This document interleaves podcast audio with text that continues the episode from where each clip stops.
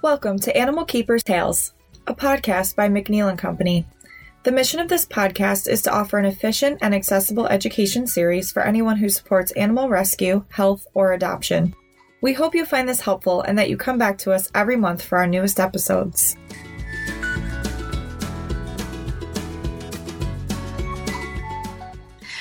Good afternoon or good morning, everyone. Thank you for joining us for another Animal Keepers Tales.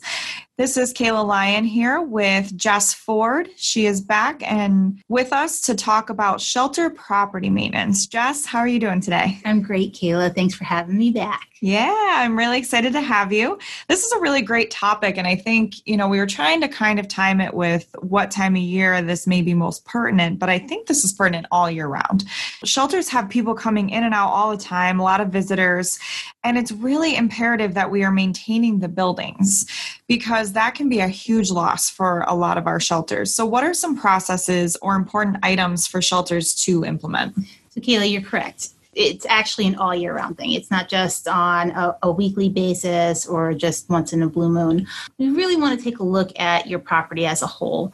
Uh, depending on the situation or how large your building is, you really want to have either uh, a risk management person, uh, personnel, committee, or just uh, or just a maintenance person in all honesty taking a look. But in all retrospect, everyone should be taking a look at the property as a whole while they're out there walking the animals or just uh, going out to their car really quick. Things along those lines, you can really see pretty much anything. Mm-hmm. So taking a full 360 of your property is is really important. Uh, if you're noticing a lot of um, your sidewalks being lifted up, a lot of your uh, potential adopters or uh, your vendors are coming in and out of the building. You want to make sure that that's being maintained and you want to be able to, uh, and if you're noticing that, you want to get a licensed contractor and make sure that those are getting elevated properly. So this way it'll also help alleviate those risks in the future for trip slip and fall hazards. You also want to look at your windows, making sure that there's no cracks or anything along those lines. More often than not, we get storms in, and we'll talk about that a little bit more later. But there's that potential of a tree branch hitting the windows if you do have abundance of trees in the area and you just want to make sure that you're taking note of that because rain can come in and can cause more property damage. Uh, making sure that the grounds are being kept. If you have a bunch of different shelters around your property we know we get a lot of wildlife as well. We want to keep them on a separate part of the property so they can have no human contact. We make sure that the shelters are being maintained making sure that uh, they're being kept up and not uh, say in, I don't want to say in ruins, but just in poor condition. So this way, the wildlife is still keep being able to keep shelter while they're going through that rehabilitation process, as well as any external animals that you're going to have out there. We do see pigs and chickens, and sometimes you get some more exotic animals depending on where they're coming from. So making sure that those outside properties are and, and those outside buildings are being taken care of. It's a really great point. And it's funny because I, you know, I often tell people that I'm kind of one of those people who's like oblivious. I'm a very good renter because I'm never really going to find fault. But you bring up a good point of when you're walking, you know, to and from work, in and out of your car, it's good just to be like paying attention to where you're walking, what the sidewalks look like, what the outside of the building looks like. You may not know how to fix a problem, but you can normally tell if there is one.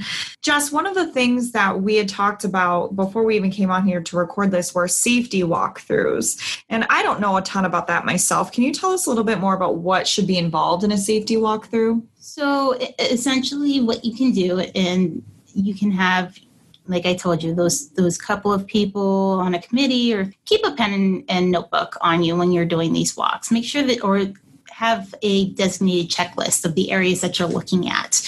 Uh, make sure that you're jotting things down that you're noticing that could possibly become a risk, or things that you see that just they need work right away.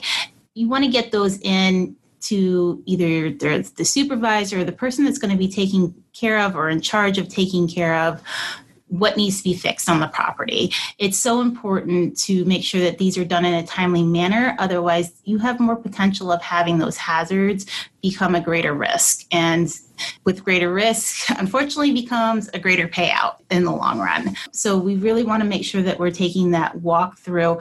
And you can set a designated time to do that. You can do it on a weekly basis, a monthly basis. I wouldn't go any more than 60 days, to be honest with you, just so this way you're keeping a, a better check of the property itself. Again, I understand that staffing can be short and you're you want to take a look at at the property as a whole, especially if it's a larger property, you want to probably do that a little bit more frequently because with weather related incidents, there could be a potential that you might not actually see out there, and you want to just keep that on a scheduled basis. And it's also not even just for your visitors and for yourself, but also for the animals that you have at the shelter, right? You know, you don't want them running out in the back and getting hurt by something that's fallen down or broken right? Well, we look at it not just on the outside, but we also need to look at the shelter on the inside as well. So when you're doing your your risk assessment or your, your checks on those those bases, you want to take a look at any of the rain mats that you have out there, make sure that they're not flipped up. And that actually is done by all of your staff. That's not just done by a committee. You want to make sure that you're taking periodic checks, especially if you have a really rainy day and that mat unfortunately gets drenched. So what happens, that water becomes excess and then now you have this huge wet floor probably all over your tile and now you have the potential of having a, a, a, fall slip trip fall hazard happen not only with the the tile floor but also with the mat because they tend to get flipped up constantly yeah. so having someone maybe at your reception desk or uh, someone that's in the surrounding areas or just walking by, just check the match just to make sure. Uh, I know that's a huge one that we could, that we see as a liability, but also when you're getting all of your inventory in, uh, all of your food, things along those lines, supplies. You want to make sure that they're being kept clear of any means of egress in your organization. Just make sure that uh, if there are pallets and things along those lines, they're getting cleared on a timely manner. So this way they're not causing blockages, especially if should an emergency happen, it causes a blockage to get out to an emergency exit. Also making sure that your emergency exits are also kept unblocked at all times. Um, so this way people can get out as soon as possible. We do see that happen from time to time. We do make the recommendation that they make sure that that's clear. We do understand that scheduling can be uh, an issue and that also having staffing to get that cleared out is, can also be time consuming but we want to make sure that it's being done at least within uh, the first couple of days so this way it doesn't cause an issue. It's very easy to get comfortable in our spaces and to think, well, that'll never happen. We'll never need to use those emergency doors, or I never have before. And of course, we know that that's usually when tragedy strikes. Absolutely. And so it's very important that we're keeping that in mind and not getting too comfortable. Jess, you've mentioned some, you know, staff potentially being kind of in charge of this or maybe having a rotating schedule. Maybe it's a board member or a board committee that assists with this. But who is truly responsible for grounds maintenance? And maybe, you know, should a shelter, I know funds are never just excessive and there's never really more than we need but should a should um, a landscaper be hired or considered when making budget decisions well, it depends on the size of the shelter, to be honest with you. Uh, and you know, a lot, a lot of our larger humane societies and things along those lines have that in their budget, so this way they can maintain the property. Right. However, some of your small ones might not be able to financially ma- maintain that uh, person of interest. But at least having someone come in on a weekly basis, checking the grounds, doing the lawn care, it could be um, just a local contractor that you utilize, landscaper that probably won't have a, a, huge expense for you, someone that would work within your reason of being able to afford that out. But having someone professional would be preferable because they'll be able to maintain the property as needed and also be able to spot potential hazards, especially if there's a tree that could possibly have blight and things along those lines. Those are all things that, that need to be taken consideration while you're maintaining your property. So I would always recommend it. I know budgets can be tight, but at least trying to maintain a small budget for at least lawn care and maintenance groundwork would be preferable. Great, thank you. So what about the kennels? You know, we we talked about outdoor and that's kind of our focus, but you did mention, you know, making sure that the inside of your shelter is safe as well, but also making sure your animals are safe. So what about the kennels, whether they're indoor or outdoor, both? Are there special considerations for those items and who should be responsible for those? Well, um, again, it's going to come back on the the shelter is going to be responsible, um, whether it be the executive director that is going to be the one that's signing that check to make sure that that's going on. Usually, you know, it would be a CFO. Um, or it could be just your shelter manager is the one that's in charge of all of this, and they're the ones that have to sign off on being able to make sure that maintenance is being worked. Um, but you want to look at the kennel, and you want to, depending on the type of kennel it is, there's going to be more maintenance or less maintenance with shelters that have guillotine doors, they want to make sure that they're being able to slide properly. So this way it causes less human contact. Um, making sure that that's being maintained. There's no cracks. It, it's not snagging at all. Things along those lines you need to take in consideration. The fencing that is being utilized for the kennel, if that's starting to become bent or rusting out, you want to make sure that that's being noted and taken care of because obviously we don't want to put a dog in that type of situation or um, if you notice that the hinges are coming off from one of the the kennels for yeah. the, the cats we want to make sure that everything's being documented. The more you're documenting, the more that you're keeping track of everything, the better off you're going to be, and making sure that that documentation is getting to the right person. So this way, and and essentially you could actually follow up with that person to make sure that it was taken care of. I know shelter life is busy. I know that things get caught up on a daily basis. However those things need to be taken care of in a timely manner. It could potentially hurt not only one of the animals but it could hurt a staff member as well. We don't want to see that happen. Also in retrospect a potential adopter that's coming to visit they might be in that kennel area could possibly hurt themselves as well, and we don't want to see that happen. And that could be, become a huge liability. Um, also, floor work. If you're seeing the floors are starting to crumble, deteriorate over time, I know a lot of older places, uh, a lot of older shelters that could happen. So making sure that you're getting in contact with the licensed um, general contractor, to make sure that the integrity of the floor is still being maintained, doing kind of patchwork, things along those lines. So, this way, that can uh, reduce uh, hazards not only for your employees that are going to be in there cleaning the kennels, but also for the animals that have to walk those floors too. Yeah, definitely our biggest thing here that we do is we kind of look at, we assess, of course, all of those risks and we walk through those places and we see kind of what might be a potential risk, what, you know, they might want to look into. But of course, we can't catch everything and not everything is able to be fixed at a, in a timely fashion. So, Jess, what are the commonly missed or commonly claimed issues at shelters? So, one of the things I'd like to address is the weather related incidents a lot of the storms, we don't always take a look at the weather. We don't always take a look at the severity of what's coming in, whether it be rain, wind, snow. Snow is one of our biggest ones. We see a lot of damage happen in the roof actually because of ice dams. And when that happens, it ruins not only the roof itself, but the integrity of the building because then that ice dam starts melting. And what it happens is, that it starts leaking through the roof and then coming down to the walls.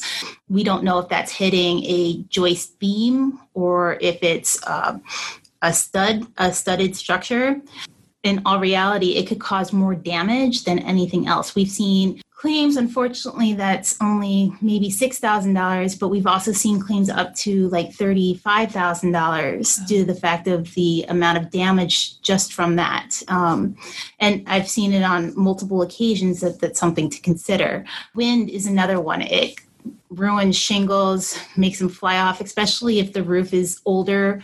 Uh, we always want to make sure that we're taking a look at that. If you're noticing that are, you're missing shingles, you want to make sure that that's being documented. Um, you also want to take a look periodically if you have solar panels as well, if anything's broken on it. Uh, I know that we're becoming in more of a green age. So solar panels are becoming a very hot commodity. I've seen them in uh, quite a few shelters already. And even though you turn off all the electric from a broken solar panel, it's still energized. So we want to take that into consideration too when we're looking at that. You don't ever want to approach it. You want to make sure that you're getting a uh, an electrician and uh, proper contractors in to make sure that you're getting that fixed properly.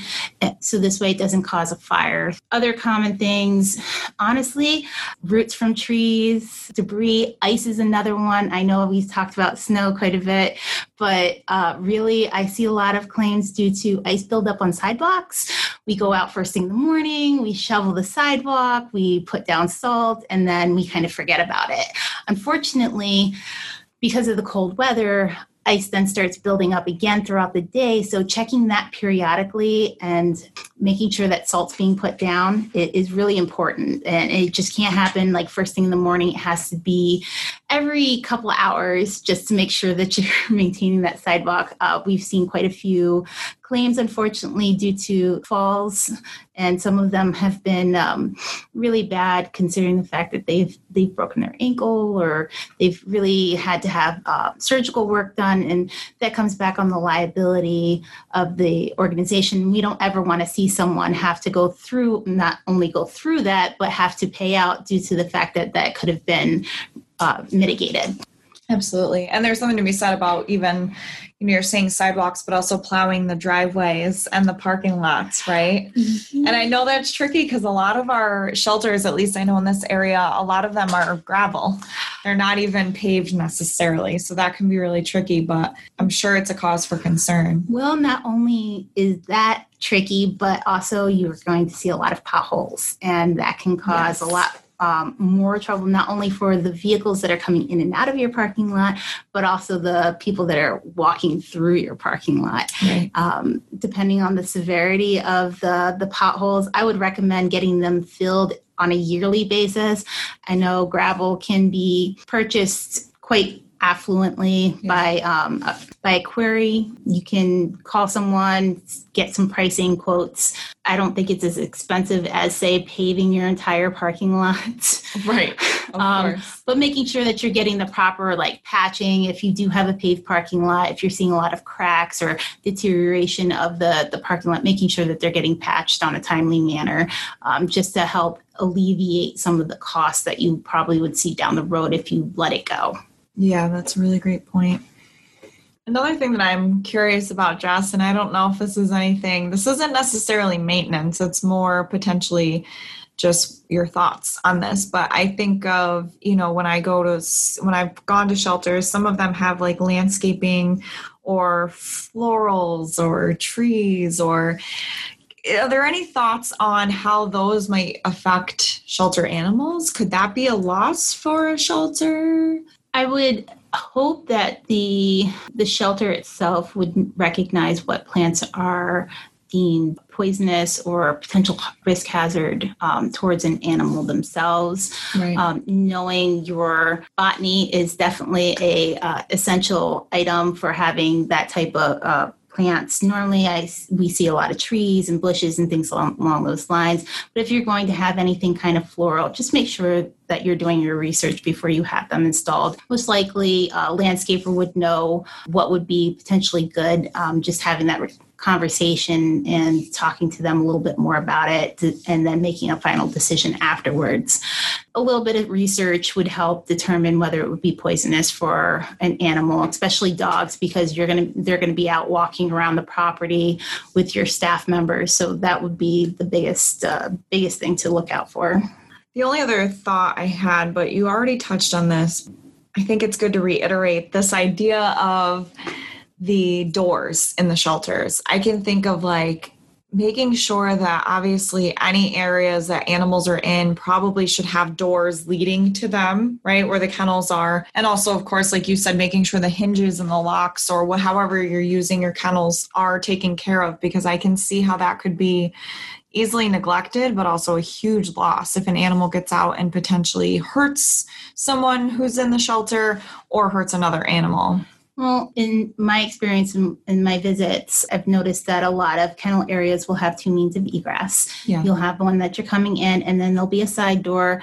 Uh, most often than not, the side door is being used for the staff members to do a lot of the walking they come yep. in and out of. Yep. So this way that um, the potential adopters, if they do go back into that area, not necessarily meaning they will, don't come in contact with the ones that are being walked. Right. Um, so this way they can still have that uh, smooth process process of knowing they're being exercised in the whole nine yards. But making sure that uh, if you have the bar release to open up the doors, making sure that they're being maintained, yeah. they're getting locked up. You want to make sure that you're getting that properly maintenance. Again, checking those hinges and also checking your doorknobs, things along those lines. We have a tendency to lean on them, yeah. Um, especially if we've got our hands full. So those can bend at times. So we want to make sure that uh, if you're noticing things that are getting like they're starting to stick we want to make sure that they're being documented and submitted to to get work done. Most often than not usually shelters are a pretty well maintained machine but those are all potentials that could possibly happen within your shelter. And of course we can't always find everything that's there no of course but uh, making sure that you're keeping those checks doing those walkthroughs I would say I would I would always recommend 30 days. However, if you have to do 60, that's completely understandable. Again, depending on the amount of staff that you have, it really will will vary. But every 30 days, taking a walkthrough, making documentation, and then this way you start getting into a routine of everything okay, you have less and less to fix once you, once you yes. do that first initial walkthrough. Every time you go through, you're like, okay, well now we're good. we're at a point where we're good. And if you do notice something, it's not going to be maybe this huge expense. Yeah, that's a really great point. Absolutely, Jess. And I think there's also something to be said about if you have an insurance company, let them come do a survey on your property, right? I mean, we definitely do them um, with our with our program. We can have someone come out to you, we can come out to you, and we can walk through it with you. And it's always helpful to have a fresh set of eyes. And on that note, it's not always us having to contact you. If you, as an insured, would like to contact us and have a walkthrough done, we are more than happy to do that for you. That's great. Thanks, Jess. Anything else for the good of the order this episode, Jess? I think we've covered a lot in this little segment here. And uh, I know that if there's any questions, um, more than feel free to contact our department and uh, let us know your thoughts or if you have any future ideas for things that you want to hear we'd be more than happy to uh, know that as well you got it absolutely thank you all for joining us for another episode of animal keepers tales and we will see you again next time thanks jess Thank you.